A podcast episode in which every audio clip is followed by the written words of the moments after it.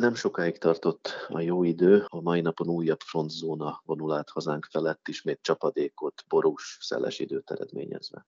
Az elmúlt hetekben gyakran váltották egymást a hideg és meleg frontok, többször előfordult kettős fronthatás is. Hozzá lehet-e szokni ehhez az időjáráshoz? Alkalmazkodik-e valamilyen módon ilyenkor a szervezetünk? Természetesen az emberi szervezet az bámulatosan képes alkalmazkodni a környezetéhez, főleg, hogyha fiatal és egészséges. Idősebbek és főleg olyan krónikus betegségben szenvedők, akiknél az alkalmazkodásért felelős vegetatív idegrendszer működése is már érintett, az ilyen hirtelen megváltozott környezeti körülményekhez csak késve és sokkal kisebb mértékben képesek alkalmazkodni. A napokban tapasztalt kettős front hatás, ráadásul mind a hideg, mind a meleg front jellegzetességeit mutathatja, ezért mindkét frontra érzékenyek panaszait képes előidézni, és sajnos megjósolhatatlan, hogy kinél milyen tüneteket fog ez eredményezni. Idegrendszeri tüneteit tekintve például hidegfront esetében inkább fáradtabbak, álmosabbak a frontérzékenyek, míg melegfrontnál épp ellenkezőleg agitáltság, nyugtalanság lehet a jellemző. A koncentrációs nehézségek, valamint a megnyúlt reflexidők rendszerint mindkét frontnak közös sajátosságai. Mindezek a tünetek és a jelenlegi időjárás, illetve útviszonyok ismeretében jelentős veszélyt hordozhatnak, ezért fokozott óvatossággal és körültekintéssel üljünk ezekben a napokban is autóba.